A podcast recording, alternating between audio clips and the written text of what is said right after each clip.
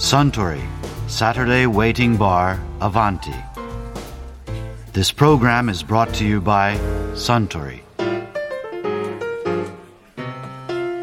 あスタンザ・プレミアム・モルツをかしこまりましたうんビールの温度って適温は何度くらいなんでしょうねピルスナータイプで3度から5度と言われてますねんピルスナータイプ普段日本人が飲んでいるビールのほとんどはピルスナーですよ。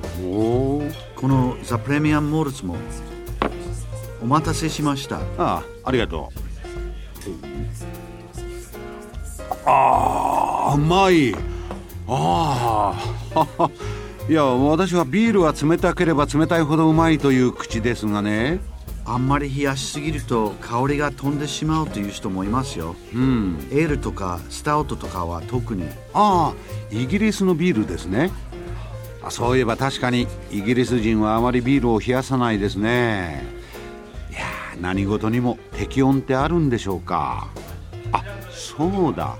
適温といえば以前人気パティシエの辻口博信さんがスイーツの適温についてこんなお話をされていましたね。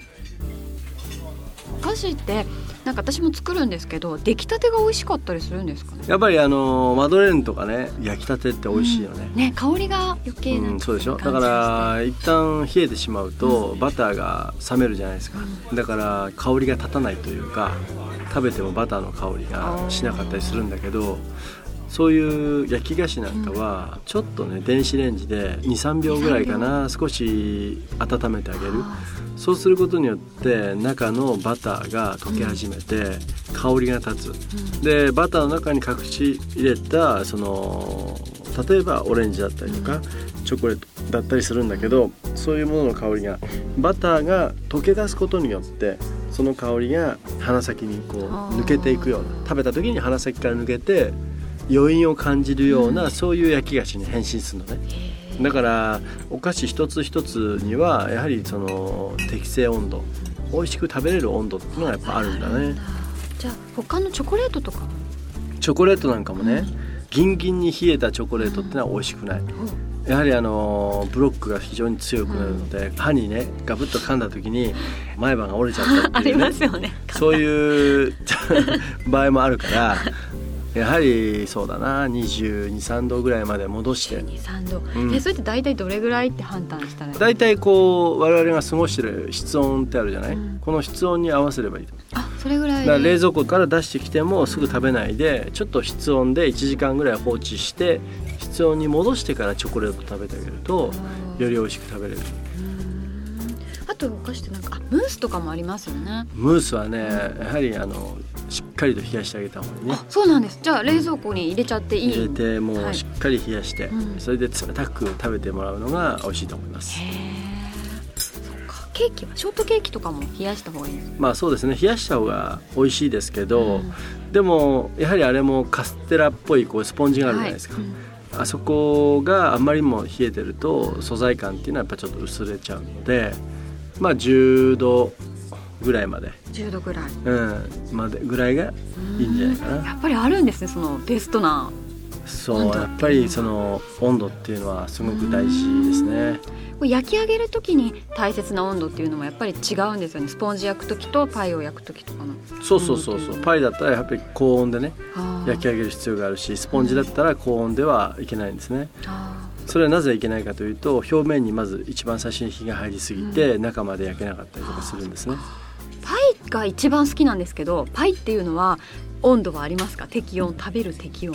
パイはねうん。焼いたものなんでバターがすごくリッチにありますよね。だからなるべく室温に戻しながら食べた方がいいと思います。室温に戻して、はい。そうなんですね。何か作っていく上で一番温度が関わってくるものって何ですか？それは飴細工なんです飴ねまあ、飴の温度っていうのはあの温度計が壊れてしまうと全くできなかったりするわけですよだいたい170度ぐらいまで煮詰めて使うんですけどあるコンクールで僕の温度計が壊れてて形にならなくて負けたコンクールも僕は今まであるんですけど。いそれ何度になってたんですか？や100なんなんいやいやあの温度計が壊れてて、うんわかんない。230度まで温温度が上がってたんですね。でも230度っていう温度がいっちゃってたから、これはまずいだろうと、うん。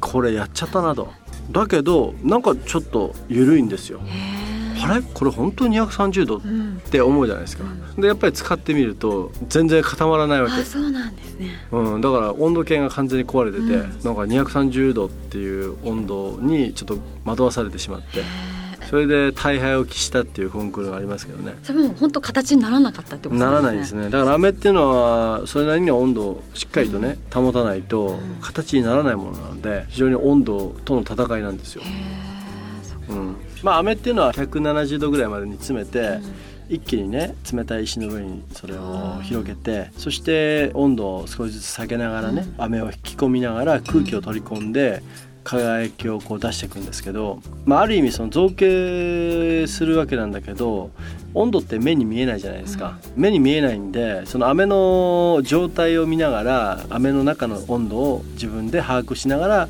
造形していくんですね。じゃあ飴の色がどう変わったら何度ぐらいとかってわかるんですか？えーとね、それは色ではなくて、はい。飴を引いた時に温度がその一部が熱くて一部が冷えてた状態だったら、ぬくもりがあると温度が熱いところだけが引かれるわけ。ああそっか。それそこが薄くなっちゃうわけで温度が熱いところは熱くなっちゃうわけ、引いた時に。だからそれを全体をまとめながら全体の温度を均一にして一気に引き抜いてあげる。そうすることによって非常にこう均一の取れた滑らかな飴が引き出されるわけ。だからそういう意味では飴細工をする人っていうのは、その温度の魔術師ああ技ですね本当に。なんですよ。ああそうなんですね。はい。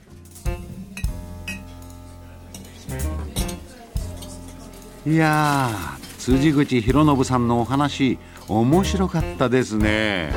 あスタンザ・プレミアム・モルツをもう一杯。かしこまりました。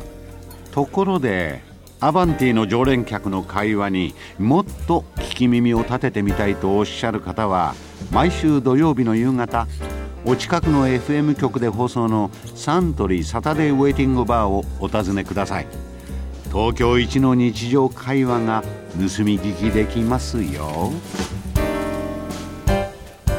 Suntory Saturday Waiting Bar Avanti. This program was brought to you by Suntory.